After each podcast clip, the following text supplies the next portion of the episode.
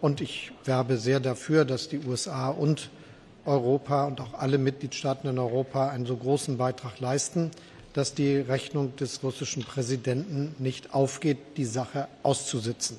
Das ist doch ganz offensichtlich. Er hofft, dass wir irgendwann einfach nicht mehr weitermachen wollen. Und das ist die Botschaft, die sowohl aus den USA als auch aus Europa ganz klar an ihn gerichtet sein muss. Diese Rechnung geht nicht auf. Wir werden die Ukraine unterstützen. Und wenn ich das ergänzen darf, ich bin ganz zuversichtlich. Nous allons continuer à soutenir l'Ukraine. Nous allons continuer à investir financièrement et des moyens techniques militaires pour soutenir les Ukrainiens.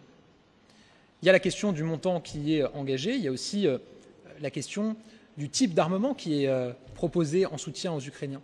Et vous avez probablement entendu le président de la République s'exprimer il y a encore quelques semaines sur des armements de toute dernière génération que nous allons fournir à l'Ukraine.